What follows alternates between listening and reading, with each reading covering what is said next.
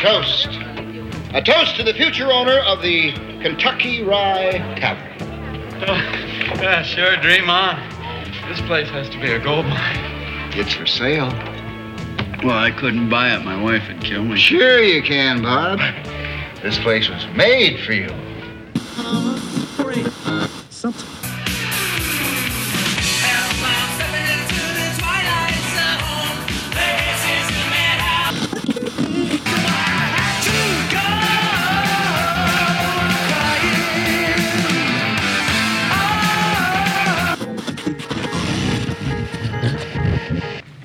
Come we're gonna go for a joyride.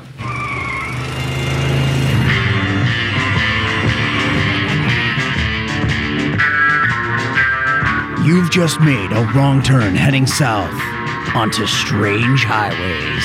Enter death's waiting room, if you dare.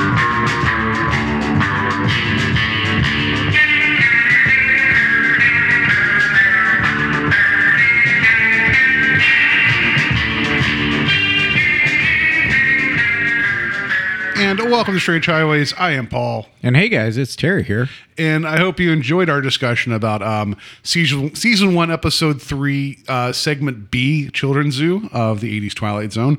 Uh, short segment, fun conversation. Uh, at least we got to hear Wes Craven yell at a kid. Hell That's- yeah. That's you know that's my takeaway from that. You know, that's the one thing I always wanted from his career too. There was um oh oh who was it? Steven Wright made the once once made the joke that he had two very rare photographs. One was Houdini locking his keys in the car, and the other was uh, Norman Rockwell beating a child. What? Well, that's yeah, okay. because I mean that's the joke, right? It's Yeah. like there's the two things you would never think about. Uh, so uh, so yeah, I just think having Wes Craven, who seems like the nicest guy in the world, is like calling somebody a brat. I thought that I thought that was funny. So I like. Uh, I, I did you ever see a Body Bags? I have not seen Body Bags. You're talking about the John Carpenter anthology yeah, thing. Uh, watch Body yet. Bags. There's a great role he has in it for a very like split second. Okay, well, we need to cover that for the show. Hell like, yeah, we we've do. Been, yeah, I've been holding off. I know there's the Stacy Keach thing in there. Yeah. I think Mark Hamill's in that too, right? Hell yeah, he so yeah, I want to. Hell yeah, We should. Twiggy's in it. Yeah, so we should. There we go. We should um do do that as a detour soon. We'll mark that. Down. Yes. So so yeah, welcome to Strange Highways. This is the podcast which talk about the Twilight Zone. We have covered uh, the original '60s series. All five seasons are available. Go back and listen to them. And we've covered both seasons of the Paramount Plus Jordan Peele produced as well. Go back and find them as well. And so collect them all. Collect them all, right? So now we're into the 80s Twilight Zone. Uh, this is season one, episode three, still because we're doing them by segments. And I hope you guys have enjoyed this journey because I think some segments deserve a little bit more breathing room than maybe others, but we don't know that till we get there. That's the fun of this. Um, yeah, this is uh, segment 3C Kentucky Rye. Uh, and yeah, a day and date. Go back and listen to the first segment, Healer, two episodes ago, to learn about. Um, it was the was the day after my birthday, and I may or may not have gotten some uh, Rock Lords. So there we go. Uh, yeah, let's just get into who did what here. Yeah, so our director on this is uh, John D. Hancock. Uh, four more episodes of this Twilight Zone uh, rendition to come. More things that I wasn't really familiar were, with. Uh, I don't know if you can fill in the gaps there. Yeah, a little bit. So one, I, I thought this was a fake name because uh, John Hancock's one of the guys that signed uh, the Declaration of Independence. I'm like, oh, is this a pseudonym? Is this someone like they don't like their work? But no. Possibly, yeah. Yeah. I also want to believe that like maybe he's a relative and then he just signs everything really big. But anyway, uh, yeah, um, he. One of the big things he was known for was 1973's "Bang the Drum Slowly," which is a film with Robert De Niro. It is a baseball film. It's it's more of like an emotional thing. Like I guess one of the players is uh, a little bit slower and like intelligence wise and has a terminal illness and it's like this big like you know like I know that kind of got awards talk at the time. I've not seen it, but I've heard of it in passing. Um, big thing with him though is that this guy kind of had a weird career. Uh, he ended up uh, he was the original director attached to Jaws 2.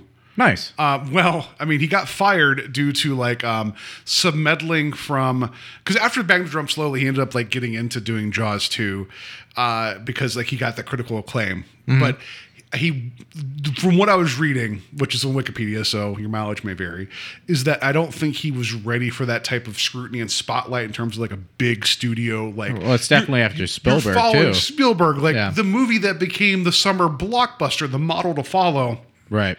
And then they want you, hey, you did this emotional movie about baseball players. What about a shark eating people? And he's like, I don't know. But it became a thing where he would kind of go and ask questions about like, what, what can we do, what we can't do. And he wasn't getting like clear information and was being pulled between producers and the studio and it was a whole mess. And so he ended up getting released. So he actually didn't get credited uh, on the film. So that kind of like it, because of that negative situation, it kind of it didn't blacklist him um, from um, excuse me.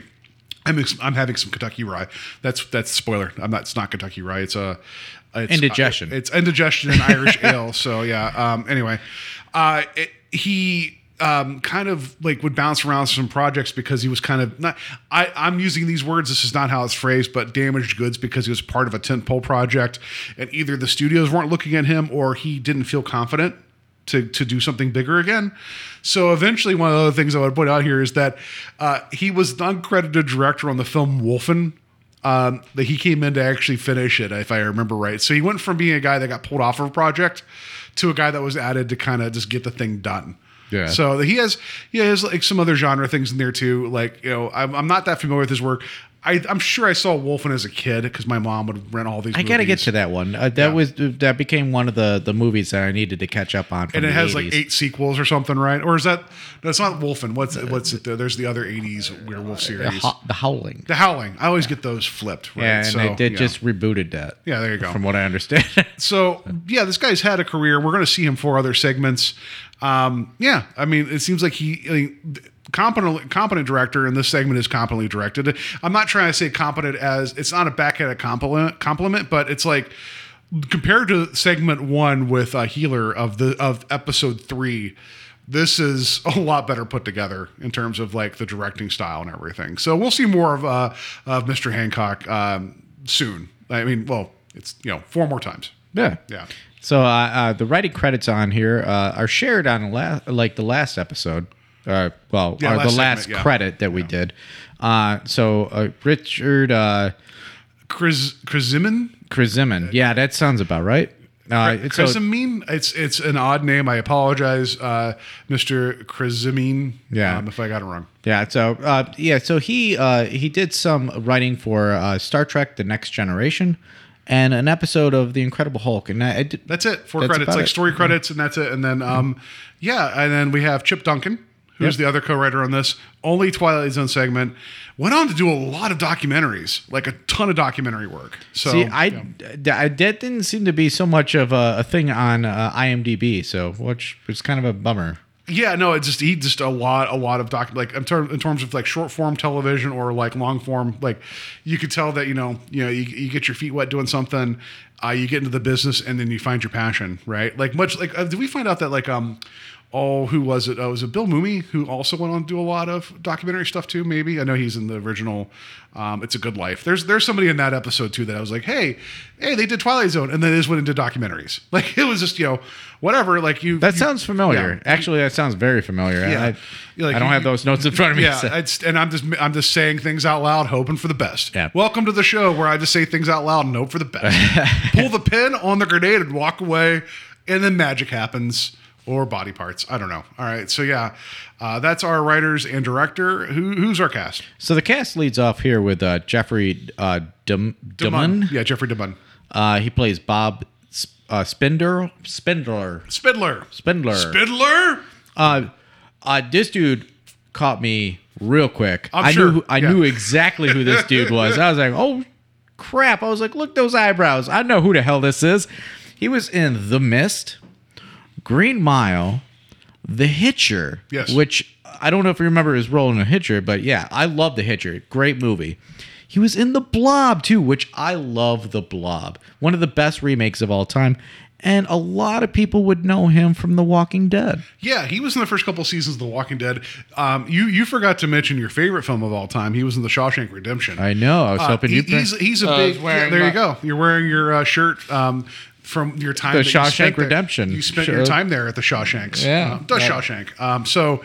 Um, and then you met a man that could find things and used a rock hammer. And then Terry climbed through was it two miles of shit or whatever it was to get out of there. Um, incredible actor. I. I mean like But a lot of Frank Darabont work. That's- that- that's what it his, like, niche, you Which know? I didn't know that Darabont actually wrote the Blob remake. I, you know, it's been a long time since I've seen that. He's got a, he's it. got a flavor and it, like I mean he, this dude is incredible in everything I've ever seen him in. Obviously recognizable. Mm-hmm. Yeah. I like him in this a lot. Uh, just to give like the goat there.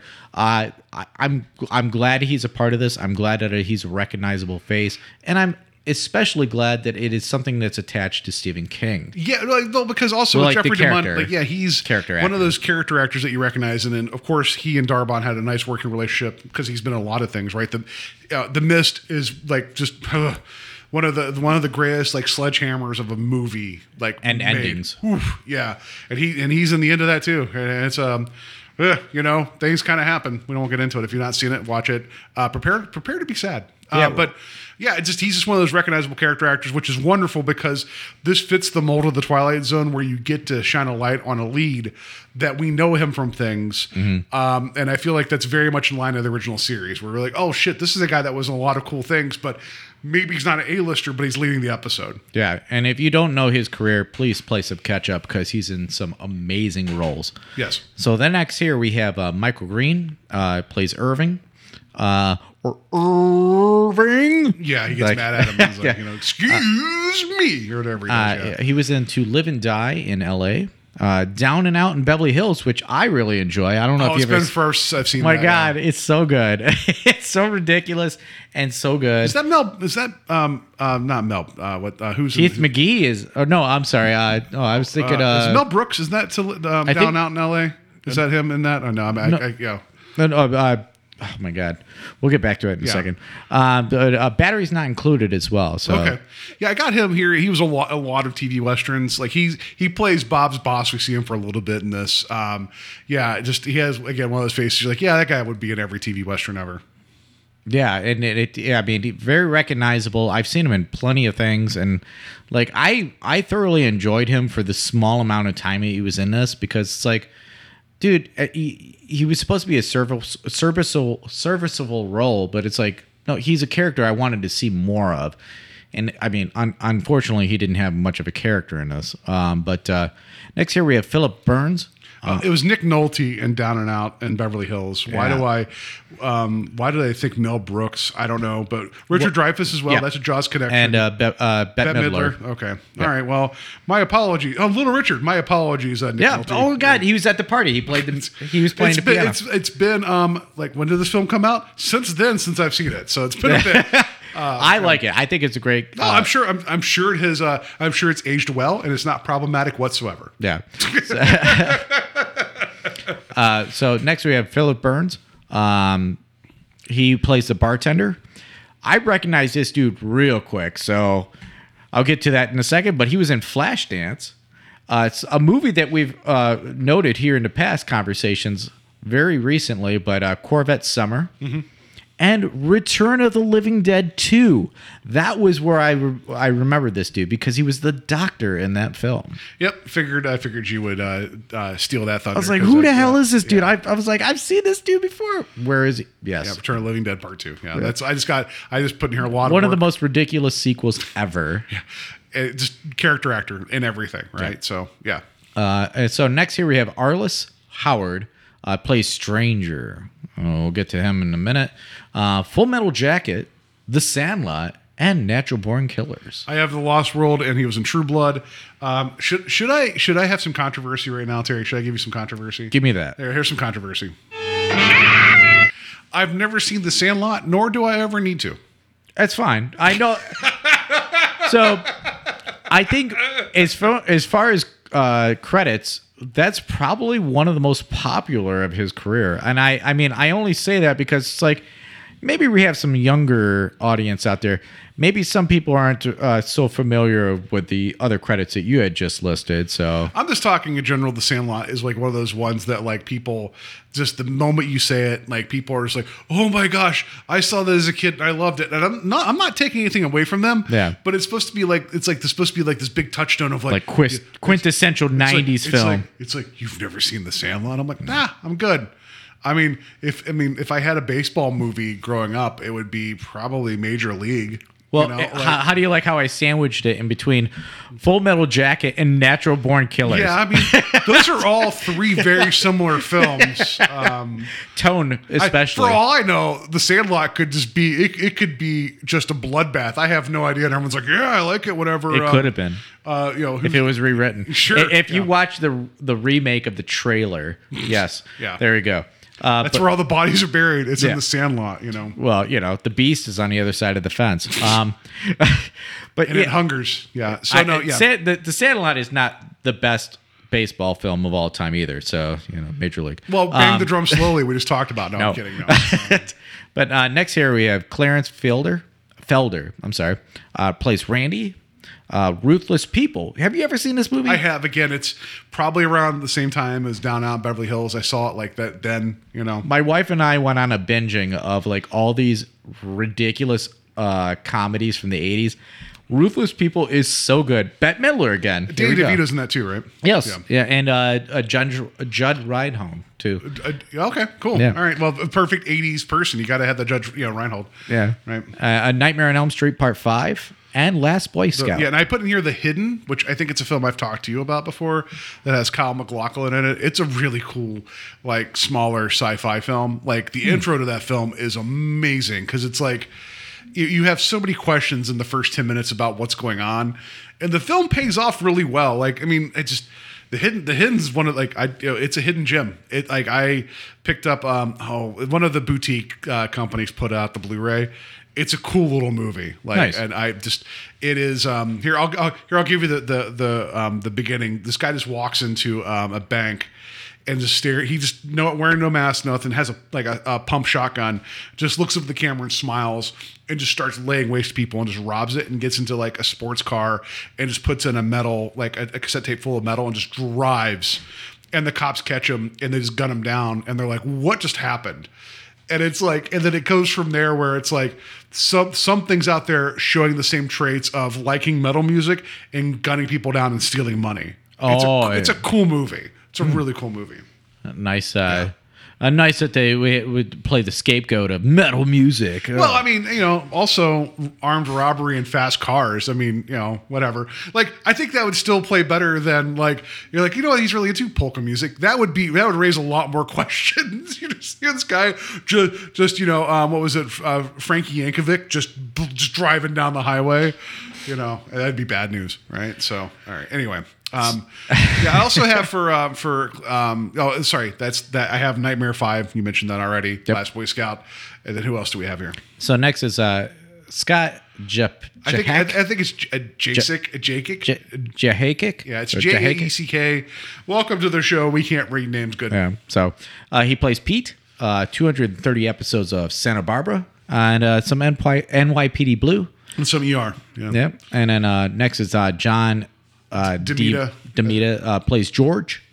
Uh, tons of voice work. So th- I I'm I know this guy's He stuff. might be like the MVP of this episode. In terms Yeah, of for his, real. His output. Yeah. like lots of voice work. So uh, that's the thing I focused on here because I knew most of this voice work stuff.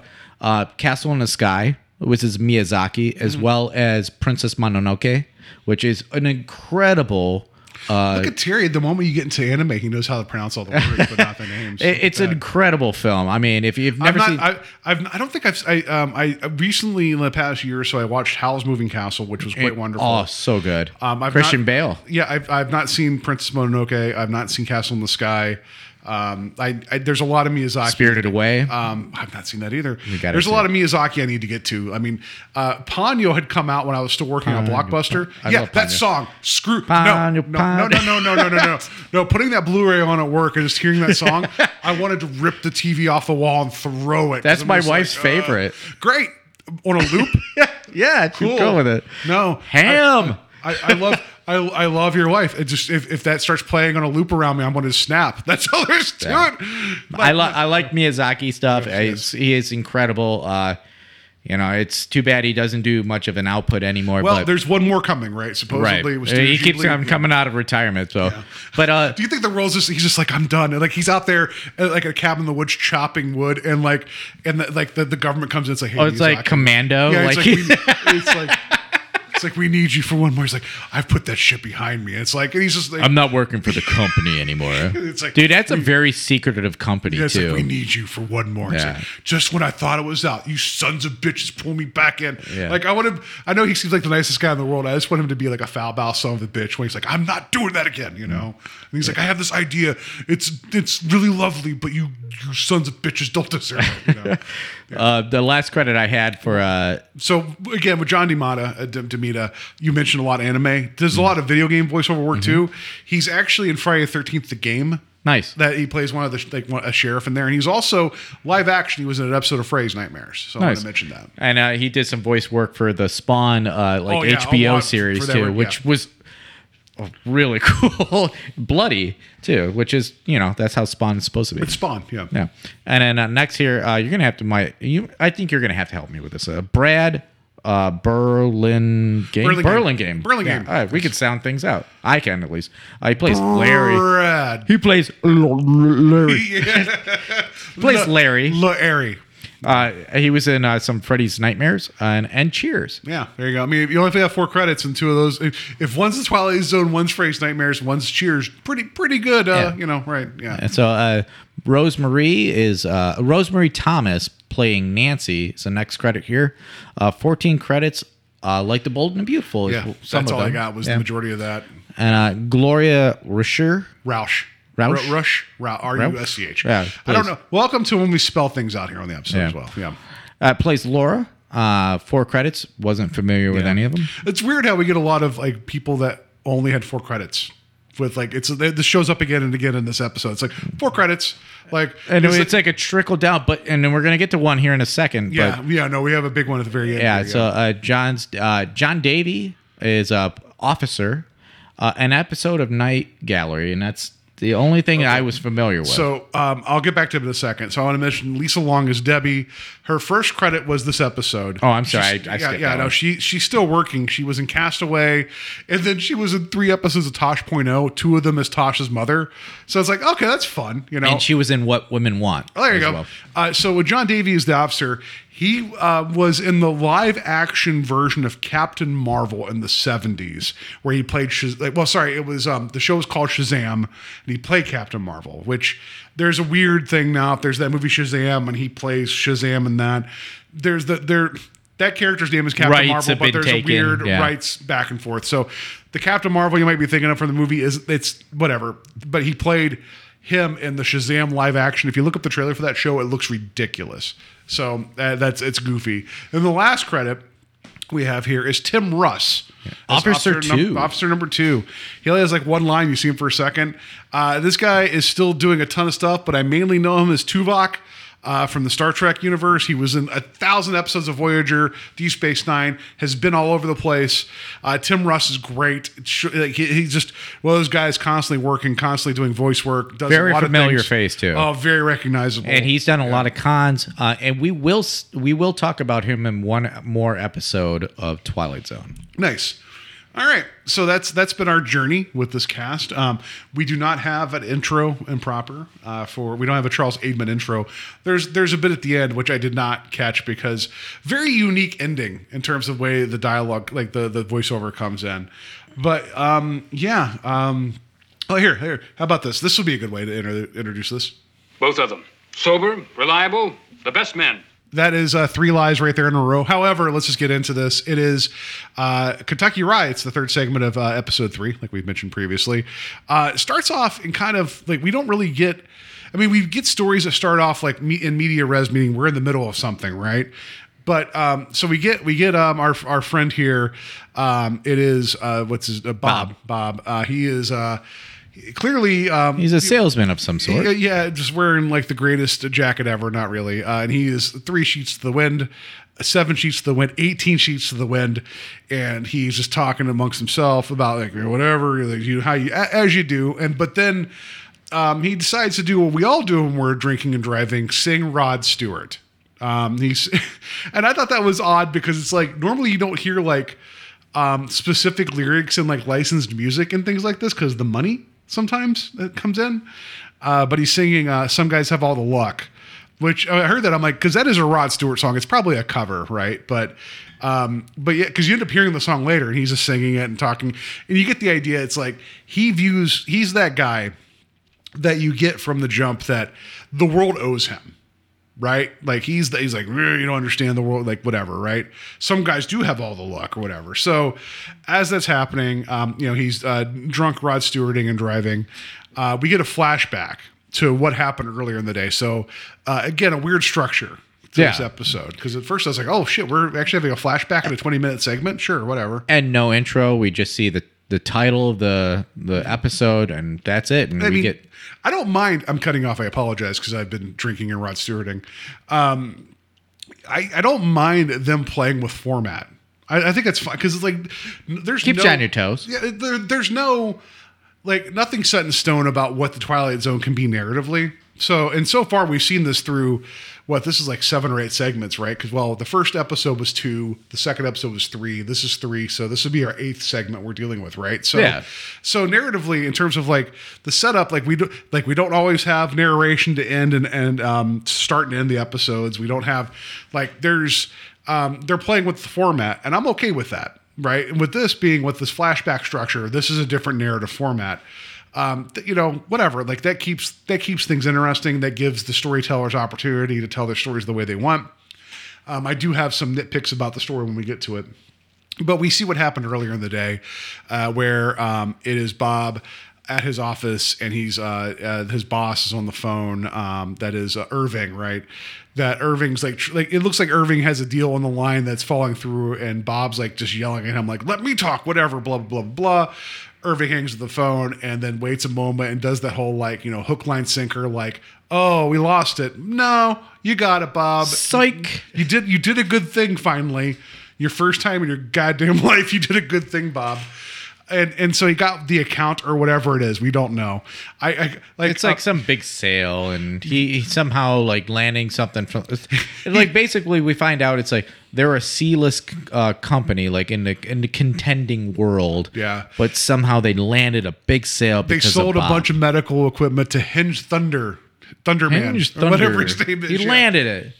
You go Hinge Thunder. Yeah, you can buy all the Wednesdays that you want or whatever. all the you, dinosaurs on me. Uh, so, so yeah, this becomes like um like a thing where then they go out to like a, cel- a celebratory like drink, and it just it becomes like you know it, it, gets out of hand, right? Like there's multiple drinks. They're out with like you know um the coworkers. I, I like You- the progressiveness of this because we we see the tray.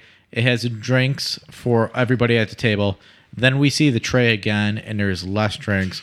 Then we see the. That's a good point. Yeah. It's then we see Bob talking to his wife on the phone, and he's like, I mean, it's all like one sided here that we, or we're as a viewer, we're getting. It's like, yes, no, no, no, it's great, honey.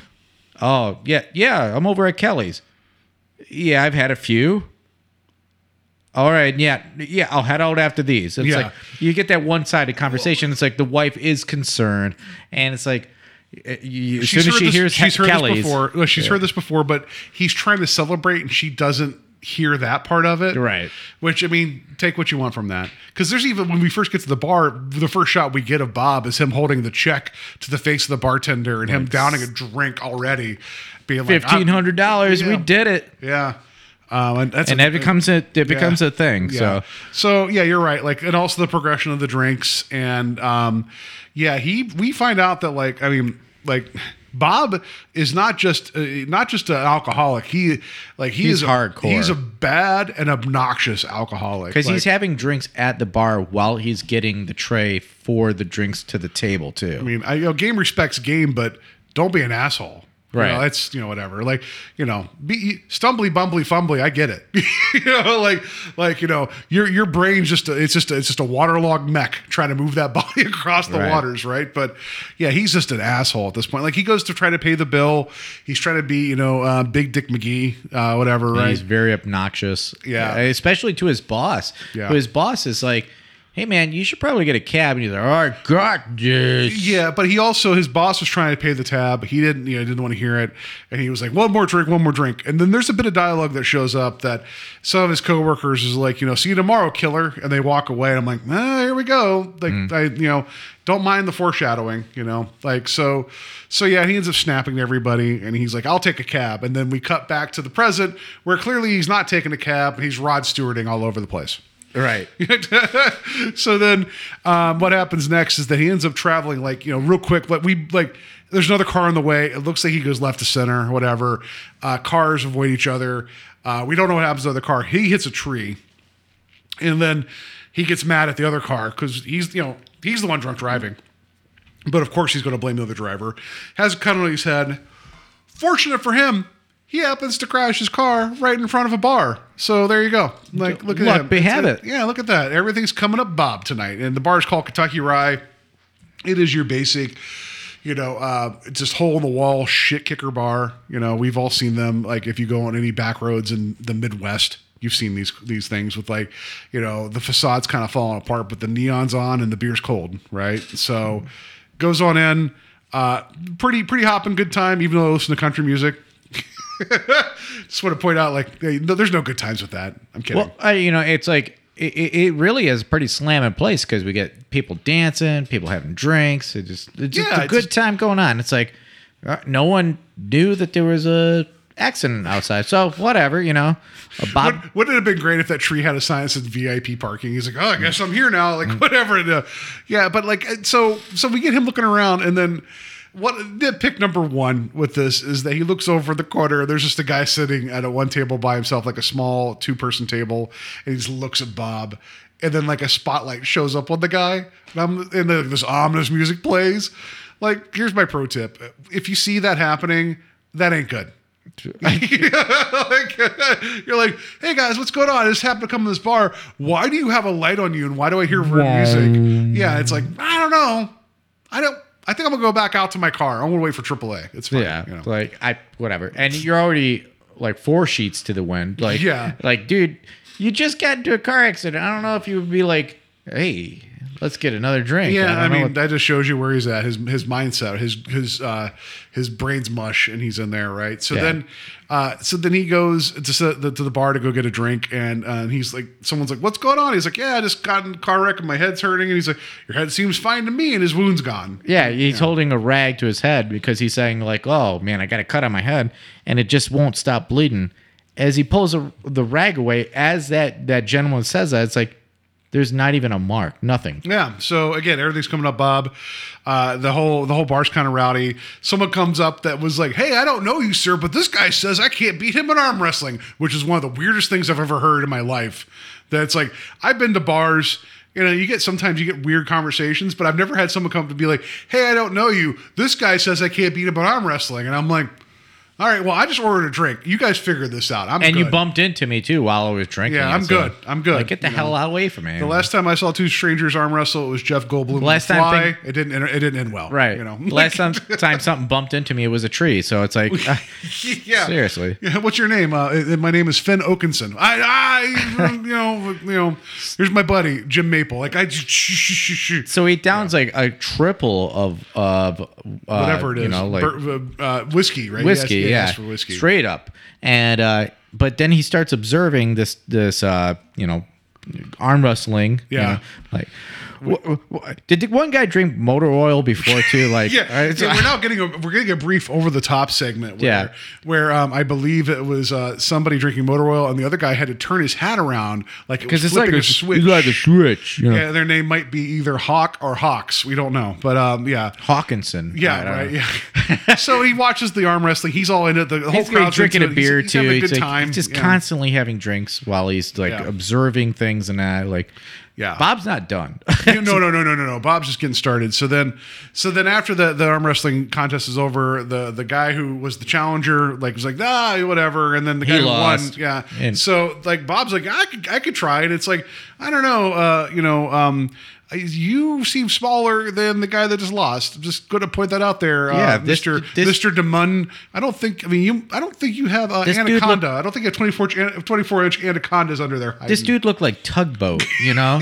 Remember Tugboat? Yeah, no, no, no. The, the the gentleman looked, you know, it looked a little bit what you would call like a brick shit house. That's what you would call like- those guys that on- don't they don't look like they have muscle, but they're strong. You know, like Yeah, rolling up that sleeve, like, Yeah. let's do this. he has an indentation from where there was a pack of cigarettes in there from earlier. Yeah, right. So yeah, anyway, Bob ends up uh, he ends up winning, right? But while that's going on, we get the stranger that had the spotlight on him, and then a woman just staring at him. It's like it was weird, whatever, fine. And then after Bob wins, the whole whole bar is having a good time, and then that's when the bartender calls over and is like, "Hey, you know, like here, I'll, the drinks are on the house, and here's the future owner of the Kentucky Rye." And he's like, "Ah, well, what are you talking about?" He's like, "The bar's for sale." Yeah, okay. We actually do see a sign in the back that just says, bar for yeah, sale. Yeah, right there you go. So continuity, you're right. Yep. Um, and it's like, okay, um, how much? Sixteen hundred dollars. I understand this is, uh, you know, when this came out in the '80s, that I know money is money has changed. That still seems like a low amount of money to buy an establishment. This I've played Monopoly. Things I I get it, but even then, you know, What does it cost to put a hotel on it, though? I mean, serious. yeah, like I could buy the Kentucky Rye. It's like as long as I get like the utility companies and four railroads, I'll be able to make this work. Kentucky Avenue, whatever it is, like it's a red property. If you get all three, you know, you might be okay. And it's, you know, like, it, it's, like, again, connects with, oh, $1,600. Where where did we hear $1,600 recently? Oh, no, $1,500. Oh, $1,500? That's damn close. Oh, but he's shy. He can't get 1500 to roll. He's like, oh, how about, what do you call it? Like a $1,000? I'll make you an offer a $1,000. Like, Yeah, so we find out that Bob's actually a really bad negotiator. Like, Yeah. and then they, so the bartender's just sitting there. He's like, "Nope, here the price is sixteen hundred. And I, I just want to point out, I did look this up. Uh, Kentucky Avenue was one of the red properties in Monopoly. So you're welcome, everybody. Yeah. along with Indiana Avenue and Illinois Avenue. So get Bam. all three, especially during the McDonald's contests. You you know, and you I think know. I think the one of the uh, cop cars was Illinois. There you go. so- There, sure. Um, but so yeah, so uh, the bartender is not flinching, and then Bob's like, "How can I get this kind of money? I got to talk to my wife." He's like, "No, the, the, the offer's for tonight." And then Bob's like, "I have a check for fifteen hundred. He's like, "Well, Fifteen hundred. We can make pretty we can make that work. Come on, Bob. You know, like, Yeah, and the bartender wouldn't flinch. and then all of a sudden, The stranger shows up with a with a hundo, and he puts it. He's like, "No, no, no! I think you should have this." place." Hundo and a halo. Like, what is going? on? That's like that's what that is. Is that what they call an angel investor? Have you ever heard of that? Where it's like you have these angel investors that show up and it's like, I don't know what's going on making like these investments in this company. Uh, Perhaps I, don't know. okay. I, I never get investors, so I don't know. but yeah, we get the stranger again, like the weird dude who was lurking in the back with the light on him, comes over with the light on his face and be like, "Hey, I hate to hit, see you miss this offer." Yeah. slams the hundred down. under a bottle of whiskey too, I think, or, or- Yeah. or whatever it is, Kentucky Rye or whatever, right? Yep. So then, so then suddenly, you know, Bob has the money, and he's like, "Okay, fine, we got this." So, so he actually, um, you know, he does like he does some like plays bartender for a second, right? Goes and opens the taps, says the drinks, Signs a contract. Well, before he's like he signs the contract, can, can I ask you, Terry? We've talked about this before on the show. When he pours those two pitchers full of beer, it is ninety eight percent foam and two percent beer. Those are the shittiest pitchers I've ever seen poured. Worst. ever. Worst Like, ever. I'm bad at pouring beers into a glass. Bob, you deserve every goddamn thing coming to you because you know, You offer up a the- like, beer, yeah, and like- that's what you serve to people. You if scum. that if that had any more head, it'd be MODOK. That's how big the head was on these pictures. It would just be baby arms and legs, you know, and uh, a sassy Patton Oswalt talking. That's how much foam was in these pictures. it was bad. it was wildly like We've not seen that bad of foam since a certain kind of stopwatch, whenever, right? Because I think yeah, that's what. Yeah, that's a that's a good point. yeah, and it was like that was bad. That was bad beer management. Then this is worse. You know, Bob, I understand you're drunk, but you know, you even fundamentally as messed up as you are, you're putting out bad product. We, you know that, right? Yeah. Anyway, so he kind of likes it, and that's whenever the things get finalized, the the the um the contract gets signed, and he announces it, and that's when the that was he it, what they have shots or whatever. He just starts he, he starts going around. He's like, I own this. Yeah, but I you know, the this shop." bartender himself had the shot. He's like, well, actually, he holds onto the shot, right? Because every like we have Bob just starting to yeah, just become a bigger asshole than he was. You're right. Yeah, he's just a jerk walking around like, I own this glass here, and he, it was somebody else's. He He's like, it has a drinks chip that. in it, and breaks it. you Yeah, know, and he goes over to the, the woman that we saw staring at him earlier at the arm wrestling thing. He's like, "Let me buy you a drink," and he picks up a drink that's not his and just drinks it, which. um that's gross then we're in 2022 after we've gotten through uh, we're working our way through a pandemic um i understand you're also in a bar uh, you're already, you're already questioning your life decisions that someone may have put a cigarette out of that you don't know you know what i mean like it could, I've seen that movie too. right? So he just drinks it, and then she's not about it. He's like, "Let me play a song," and he he, goes to try to play a Charley Pride song about like, what was it? There's no beer in heaven, I think, or something. like it's uh, uh, in in heaven but- there is no beer. Yeah, there you go. And it is a uh, very like polka esque. Like Oh, there we go. There- I listened to it today. I was like, huh, I want to get a feel for this. Yeah, that's a good call. I, I didn't actually listen to the song. I'm like, Like, send I, out- I have Rod Stewart in my brain. It's Yeah, it was a, uh, send out the barrels is another song by them There too. we go. Um, so yeah, so the jukebox wasn't working. Not, like the party seems to have died. Like everybody just kind of stops, right? And he just he, he's the one just just being this like just tornado of a man going through all this, and then eventually he goes over the pool table. He's like, "Oh, I'll have my own fun. I own this place," and just as you do, just passes the f out on the pool table, right? And then the whole crowd surrounds him, and at that point, um, the bartender who had a shot just pours it out because it's like the deed is done, the game is up Bob's on the hook, so there's no reason to keep this facade, whatever it is, up. Right. Right. It's it's an okay shot of, of the especially with the bartender because we get a good call back to him in a minute. Right. We get Bob waking up covered in dust on the pool table, um, and he, he wakes up during the day, and this place has been um, it's not been in use for quite some time. Right, it is dusty. It's covered in cobwebs. You can clearly see that this is a bar that's in disrepair. It There are has been- boards on the table, Yeah. or uh, boards on uh, the windows rather. Yeah, this place Uh, has been closed for quite a while. Yeah. It is, and he's like, it looks different in the daytime. I'm like, like how much different do you like? you know, like yeah. I mean, I understand you're drunk coming at nighttime. It's like, yeah, yeah, I can understand maybe not seeing all like all the dust, but yeah, you're right. It is significantly different, you know, in the daytime. But yeah, that's when he uh, is like wandering around trying to figure out what's up, and that's when we get the stranger there. And there's a good line there too when the stranger is like starts to speak to him, and um, you know, well, also I should take it back. Before Bob passes out, he's like, I always wanted a place like this, you know, right? So that's important. So then, uh, as he's looking out the window, seeing like the police there, and the stranger is behind him and speaks to him, and Bob's like, "You scared me," and he's like, "Meant to." That's a good line. Like, Yeah. yeah, he's like, "I meant to scare you." So we start to find the truth, right? We start to find out the stranger's intentions, and we're starting to find out what where Bob really is. So yeah, like Bob is, you know, not really understanding what's going on. He's like, you know, what's going on here? Why uh, do you think I'm on the hook to you? Because he's like, Yeah, you you, give me you don't 100 bucks." recognize me. He's like, uh, that woman out there that you're looking at right now, that's my wife. You drove me off the road and you killed me. He's like, yeah, I don't know what you're getting to, buddy, but uh, because you loaned me that hundred dollars last night, uh, maybe I'll, I'll I'll I'll give it to you later. You know, like in, in, essentially, like, but I don't know what you're trying to get to. And then all of a sudden, he sees the body of the de- the dude he is talking to being wheeled away and then covered up.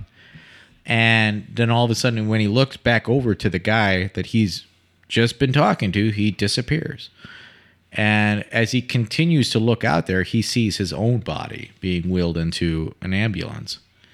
And like, that's a frightening idea, you know? Like, I mean, this is like the best PSA to not be drunk, uh, drunk Yeah. driving, you know? So we see that, and then that's when we actually get like um he goes and looks around the bar, right? And that's when we get the um the narration from Charles Aidman, right? So we get the That's- we, yeah. We get the like you know like basically we find out like this is his own personal hell or whatever and whatever. But the episode's not quite done yet.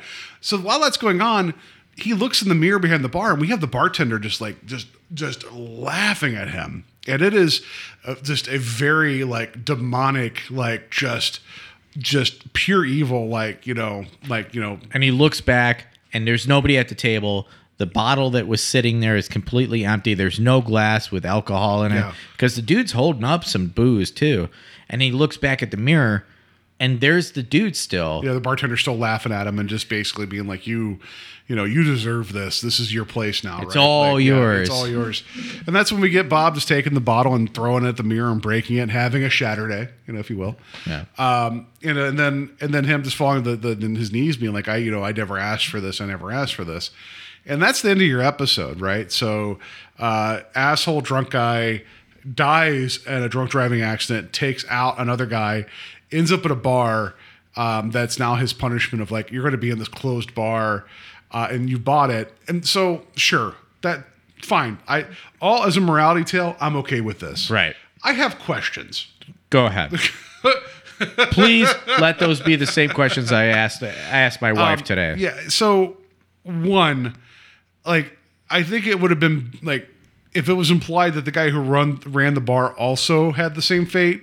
Right. And this is his way of being like, oh, now you own it. I I've been absolved. and I'm absolved, but it's like I can go and just like, you know, go into existence and just fade out because I, you know, or go to hell or whatever. I sold yeah, the deed I- to yeah. my I'm out. You yeah. know, like, and you're the, now the, the owner of this, and every night you're going to be serving drinks, and until you convince somebody, like, and I, that also implies that everybody else in that bar should have also be victims of drunk driving there, right? And they'd be all like, "We're keeping up airs until we we get somebody to take this over." That's never really specified either. right. The stranger we now know did die, ended up at the same place, right? His wife wasn't dead. Right. So why was she there? Correct. I don't understand that. Like Makes so- no sense. So okay, like it just this this segment is not bad. I'm not saying it's bad. Um, There's it- some pieces it- and parts to it. It's it's na- it's a nasty little bit of business. Um, of the three segments that we have for episode three, this is by far the best of the three. Um, I just think that um, if you like, we didn't. I don't think we needed the flashback. I don't think we needed. You know, I think um, we could have. You know, we could have even started with him in the bar already, being like, you know, hey guys, like, you know, like I don't like we could have you could have framed this better and already had everything going on. Um, and I think you could have like ended up at him being trapped here and it kind of being this eternity and he's punished. You know, you could almost do like a water, water everywhere, not a drop to drink, where it's like he's now going to be the eternal bartender and cannot get drunk from anything there. Right. You know what I mean? As Like, soon as he comes back to the ba- behind the bar, that's, that's it. Like that's nothing. it. Like he like That's just- his he- purgitude. Like yeah, he's, he, he's going to serve everybody, and he he will never do the. And he's just there, right? Like, I think that you there there is a nastiness in this that could have been um, cultivated, and it could have been just a mean streak, and that would have been a hammer of a story. Um, I'm going to put this to you. This feels like the shortened version of what was it, that film we watched, uh, Campfire Tales yeah. which just became a big drunk driving PSA. This was too, you know, like and like I'm not like this story could have existed in the original series Oh, yeah. easily. uh, however, their drunk driving was treated a lot more blasé. Because remember what was it the episode that we saw with the people that got stuck in the Toy Town that were abducted by the aliens? Right. like- and they just kept on blaming each other. Yeah, and it's like you were the one drunk driving. Yeah, but I was too drunk to drive. You're the idiot. Yeah, whatever. And then it was still them being abducted. So Yeah. whatever. So I don't mind this, and I know that there's a story later in terms of like be careful what you wish for, because that's the Twilight Zone's all be careful what you wish for, right? Right. And and, and generally the things that stand out for people is um, the sinner getting punished for the sin. Like, and I'm not saying that every Twilight Zone episode's like that. Uh, but there is that comeuppance that we kind of like it, it- because of those those stories like uh, that becomes more stuck in the pop culture of the twist and what people are expecting. This this feels like it's in home with that, right? It's just there. This is like seventy five percent of the way there, and it's not that I didn't enjoy it. Um, and you shouldn't compare a story to what came before. But since this was part of a package of three stories for this episode, at least they put this at the end to leave you on that, like, you know, screw you, this is different where we're at now in terms of the Twilight Zone versus Healer, which that character didn't get punished whatsoever. Children's Zoo, the young lady ended up finding parents that somehow learned to be parents while stuck in a jail cell, right? Uh, and then this, the the person got punished. This feels more, and I'm not saying like I talk about breaking format and things could go different. of the three, this feels much more Twilight Zoney to me in terms of at least the outcome. I mean, the parents from the second second part, like the the shitty parents, actually end up in the zoo as well. That that that tracks. then right? you you see the ambulance out there and everything too like Yeah. and see the the overall outcome and how it impacts people like i get that as well i just for me i don't think this is a very well polished No. story and it's long in the tooth especially in certain scenes and i'm like it, it yeah, it makes me wonder what Charles Beaumont would have done with this idea. Yeah. like in terms of original series, and if, if I was doing like my dream casting for the time, like or I should say, even if you if you put this back, and I know it's not fair, but if we put this back in the black and white '60s Twilight Zone, if you didn't get um, Burgess Meredith to be the bartender, especially that's his take from uh, Printer's Devil, then you're you're wasting my time. Like and and he was around at this time too. Like why couldn't you have had Burgess Meredith? My God, that like how great that would have been. And like to be that guy that is all smiles and nice and just turns. I'm not saying the bartender gentleman here didn't do a bad job. Yeah. he was fine. But how much of a wonderful like callback to be like, oh God, it's the devil again, isn't it? If, I- I- if I- you would have one of those twisty cigars too, that would have been amazing. i, I feel like uh, Philip Bruns uh, was doing his best interpretation of that That's you fair. I mean, you're not wrong And about it's that. It's like you know like if you want somebody to be like be careful what you wish for i'm gonna lead you the way whether you'd like it or not how you know, how like, amazing that would have been though, right? Yeah. And like It yeah, and, this, and this is pretty cool though in how he did his own little interpretation of that like ah you're, i got you right where i want you like, now you could even had, and again, here's my dream casting because he was still alive and kicking and firing all cylinders. You could have had Jack Klugman play the part of Bob. Yeah. and how how amazing would that have been to have him and Burgess Meredith in the same goddamn episode? Like like not squaring off, but like we really only need like as far as far as focal points here we only need two characters really Yeah, I mean, I'm not. I mean, I'm nothing against, um, you know, Jeffrey DeMunn. Like, I'm nothing. He's great in this. He he knows exactly what he's doing, and he's wonderful in this as Right. the character that he is. Yeah. It's just and and maybe me dreamcasting and going back to be like, you know, give this thing 24 minutes. Give it like, um, give it Beaumont to approach it, or even Matheson. Matheson Matheson was really good at like. I mean, Serling was more of like. like there's times where his message would overpower like and just hit you in the head cl- repeatedly. But i think you could have approached this from like oh shit like this is messed up and maybe had you know like i just well and, and i mean like speaking towards what you remember Yeah. of the series back when you watched it recent uh like uh, you know like over when you were a kid you don't remember this episode. Like this well, I- specific story. it's funny because of of so yeah you're right. So to, to, to remind everybody i did see some of this growing up. Um, there are segments that have scarred me and we'll get there when we get there. Um, the segment i remember of the three of these was children's zoo and i remember that one being much more prolific at the time. Um, maybe because wes craven yelling at me scared me as a child. I'm kidding. That didn't really happen. But um, you know, like for whatever reason, that's the one. Like of these three stories, that's the one that I have no memory of. Healer, I have no memory of uh, of this, and I think because I was a younger kid, you know what? I this was 80, 85. I was seven. I wasn't much older than the little girl that was in Children's Zoo. So for whatever reason, that stuck with me.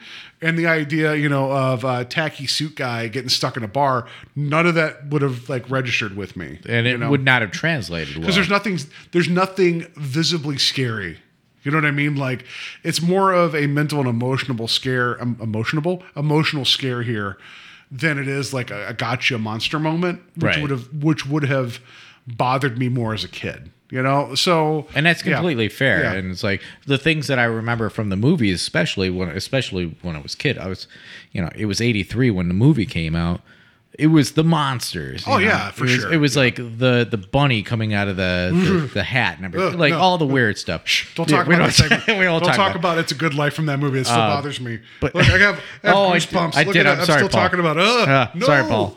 All right, so back to things that are not so Yeah. scary. But but it's like you could place this in like kind of a remake if somebody wanted to ever do a retelling of certain stories. This could be you know certain parts of Oh, this yeah. could have been moved around and this, this could have easily be re, like if you not that not that not so much to be- PSA either. Yeah, I mean, it, yeah, that's fair. I mean, like basically, your own um, addictions and short sightedness has caused your undoing and has punished those around you.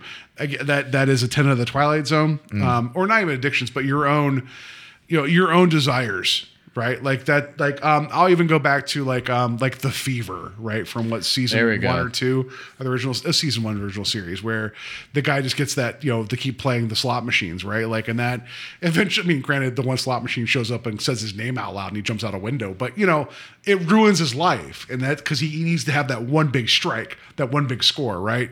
Like, and he was he was completely opposed to going to the keys, casino as well. It's like this is something like maybe like maybe Bob's an uh, an addict, Yeah. and you know because he finally makes that one sale, it's like all of a sudden somebody offers him a drink. Like, dude, have a drink just to celebrate. it's very Oh. much like uh, Jack Torrance in The Shining, right? Like, yeah, yes, like, the- especially when we get all right. That that was my you could have that crit- tip over point, right? that was my criticism as well. Is like this felt too close to that.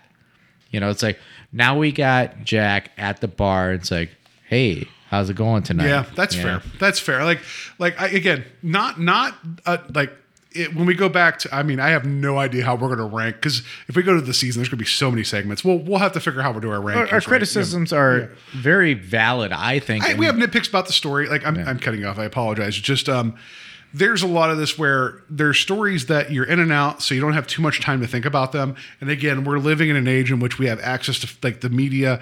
Um, like you know, again, I, I, I generally hope that you guys have access to this. Um, you know, and are following along. yeah, because I mean, again, it's not streaming anywhere. We bought the physical DVDs, but because we have the access to go back and watch these again, you get more time to live in the story and think about it, right? Versus Yeah. you and I sitting down on a like a Tuesday night or whatever this aired originally, and firing through it, and it would have been like we got these three stories back to back to back, and uh, you would there have been no processing time right.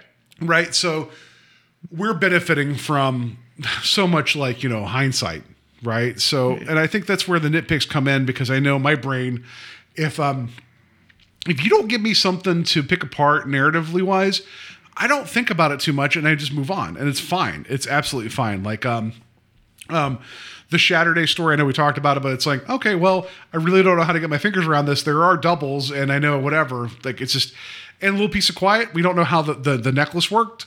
It just did, you know. And it's like, and we didn't. We the the rules were never like they didn't really break them, you know. And it's like with this, um, it just leaves a little too much open ended. Which I mean, if you want to go with the whole waking nightmare and like this is your judgment, fine. But if you're going to introduce a bar full of rowdy people that suddenly stop talking and they're they know what's going on, I just wish that because it's it's more telling that the businessmen that are in reality say, "See you tomorrow, killer." And then we find out that he caused a drunk driving accident and killed somebody himself. That's much more foreshadowing than any anybody in the bar that says anything Yeah.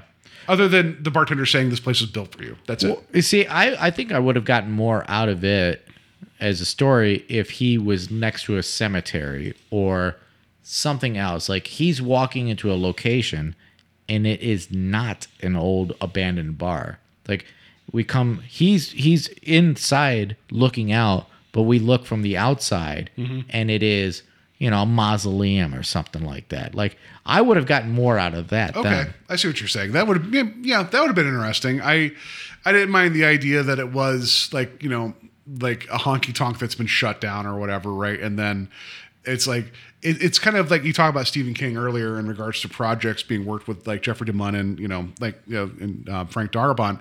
Like it would be one of those things like why is this eyesore still like around and like no one ever talks about why it's not torn down like it just kind of exists. Like that's that that king part of it. That's like that's like the manor in like uh, Salem's Lot. Like why isn't this? And like no one thinks too hard about it, but like it should be torn down, but no one can. Like I, I don't mind that as like this like this trap. The old abandoned store from yeah, like I don't. things. yeah, and- I don't mind that. I, I, I don't mind. But your point too, like. You know, I think that would have been interesting as well. Um, if you would have named the bar something different than Kentucky Rye, you know, like you know, I don't know. So you could have been more clever with like if you would have named it and you've been like, oh shit, that's the name of a mausoleum. Because because there's that episode, um, a stop in Willoughby from Yeah. the original series, where we find out that like it's actually the name of the funeral home was like Willoughby Brothers or whatever, and this guy dies at a train accident, and um, he's being taken to a funeral home. Like you could have done something like that. Yeah, Exactly. And that's like I just wanted that little element that makes it a little bit different. And I'm glad that they they paid attention to the uh the you know, the very small elements of inside the bar. So they took the tap heads off and that they Yeah. put dust on everything. All the all the bottles were empty. Like attention to detail was there, but I'm like to not have a bar would have been better. That would have been. Yeah, I- I see your point. I think it would have been interesting. I will also guide people towards. Um, there's a Stephen King short story talking about Mr. King, uh, called uh, "You Know They Got a Hell of a Band." Go check out that story. I think it's a um, a little bit more interesting version of this too. I'll just say that. Um, th- this isn't bad, and we're going to see this theme again. It's the Twilight Zone. You spin the wheel, like you land on different themes and different like elements, and that's okay. Like, uh, th- there's no like you. there's no stories that have not been told. You know, it's all about the journey. It's all about the, the you know the character work, and it's all about And how you can twist it too. yeah, like, and, and how how competent it is, and how um, how we feel we've been satisfied watching it. Yeah. Right. So, and this is why I the I again. This has been a little bit of a weird ride so far with this new series. Like, sorry, newer series. It's going to find its footing. We're, we're going to have our ups and downs. It's like anything, right? Um, th- so, is this is this segment better than anything we saw in season four of the Twilight Zone? Maybe. I mean, there's some standouts there, but this, you know, anyway, like had this been an hour long episode, I don't know. I don't think it would have uh, had legs. You know, whatever. Um, yeah, I think that's where I land. I don't have any um, any trivia about this. Uh, there's no. I didn't yeah, find anything. no. So, um, yeah. So let's just uh, go ahead and uh, rate that twist. Uh, tr- Trist, the Trist rating. It's just whenever we go off and do what we want on a weekend. no, Twist rating is uh, one to five. One being uh, we saw it from a mile away, and five being mind blowing. Uh, that uh, the alcoholic asshole would uh, end up getting punished for ending up at a bar after a car crash. Um, I'm gonna give that. I'm gonna give it a two, just because. I, you kind of see it coming, but some of like the viciousness that comes in with the bartender, I didn't know about that. Okay, uh, I, I I'm gonna have to align with the two because you know It's, it's a very weak two. It's a lowercase It- yeah, two, it- which there's no such thing as a lowercase two. but I'm going to give it a lowercase two. uh, it's a negative two. No, I don't. no, it's It's a 1.9999 repeater. yeah. Um, like I I just I don't know. Like I could see you know with the title and then Bob being straight up just like lush real Yeah. quick that something was gonna happen there, but. Um, him being in that purgatory of being the bartender, all right, yeah, sure, fine too. You know, that's kind of Yeah. all right, fine. Yeah, we're to revisit this. You kinda yeah. got me. There's an episode later that uh, there's about a guy who's a food critic that, um, you know, he gets invited back to a restaurant that he gave a bad review to. Um, I will argue when we get there. The ending there is probably probably the ending we should have gotten here, but we'll get there when we get there. I'll just say that that you've not seen it, Terry, but I'm going to tease it, and I'm sure my memory is gonna be- my memory is going to be so bad that I'm have I'll remember nothing of it correctly. But like I'm calling my shot. Like we'll see. We'll we'll revisit this and be like, was Paul right? Probably not. Anyway, uh, that's going to do it for our discussion about Kentucky Rye. Uh, you guys can find us on Facebook at uh, Strange Highways. There we're posting uh, images of. Uh, this VHS quality imagery now that I, I do miss the the sharp black and white of the Twilight Zone original series. However, this is not shot on film and the lighting is murky because it's the 80s. Uh, be thankful. It, it, like if you're watching this with us, great that you can't hear the pictures because some of the music in this is just terrible. Like some of the soundtrack work, Children's Zoo, the music there makes me want to pull my head off and throw it. So be thankful you can't hear the, the pictures. Um, you guys can find us. Um, you can email us directly at strangehighwayspodcast@gmail.com. Wherever you find your podcast, rate and review us would be greatly appreciated. Uh, if you enjoy this conversation, if you enjoy the Twilight Zone, please let people know. The more the merrier, be great. And Terry, how can people find us otherwise? Yeah, we are on Instagram, so you can go check us out over there. Um, we're trying to stay as up to date as possible. It's been a little hard run for uh, social media for us for a little while. Uh, we greatly appreciate you going in over and checking those out. Uh, and if please, if you are on Spotify, give us a rating because they have this new thing on there where you can go, you could do like a five star rating. We'd love that. The one star rating, mm, we'll I do mean, you yeah, favors. yeah. I don't know. Get it to that five I star. would just put this out to you, Terry. Yeah, you have uh, you have an animal that you love dearly. Um, I- I do. Maybe you should post uh, some pictures of said animal on the Instagram because people would love dog pictures. Uh, yeah, you know, I'll, I'll put pictures of Gomez, my There you go. my buddy. Yeah.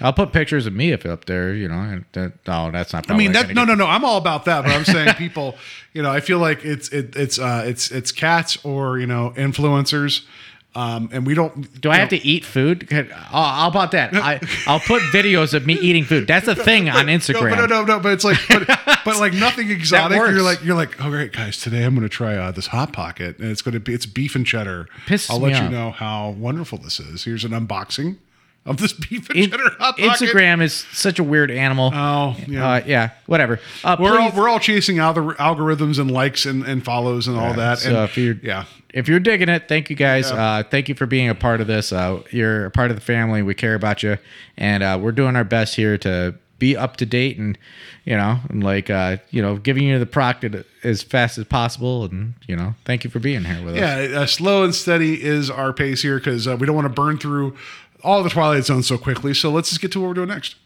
And now, Mr. Serling. All right, so next episode we have we have moved through the first three episodes of the 80s Twilight Zone. It is taking us seven years, but we've got no, no. Uh, it's funny you turn around like, oh, we've only done three episodes. Technically, yes, but you know, it is what it is. Uh, what we're getting into next is season one, episode four, segment A, called Little Boy Lost. I don't remember anything about this. This is going to be a, a fresh watch for me. It has it has no connection at all to the Matheson uh, uh, um, scripted episode from season four of the original series, Little Girl Lost. Yeah, I was gonna There- there's say, that's too there- close. no, there's no. This is not a remake. There's a couple updates. We'll get them when we get there, um, but this is not one of them. So I, I don't remember anything about this. It's gonna it's gonna be fun. Well, I mean, let's hope. So, in the meantime, have a good time, have a good week, have a safe week. Uh, don't drink and drive because that means you're an asshole. Um, get an Uber. Um, but I mean, you can listen to Rod Stewart whenever you want. That's fine. Um, and also, I, I don't know, um, winter arm wrestling, but don't kill people. I think I think that's a fair. I think it's a fair statement. These are all fair statements. Thank you, Paul.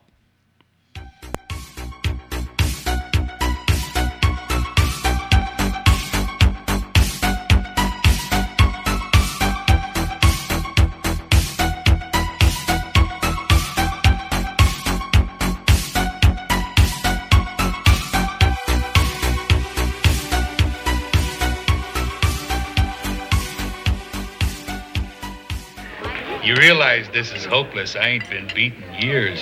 Well, I guess you're due for a disappointment then, huh?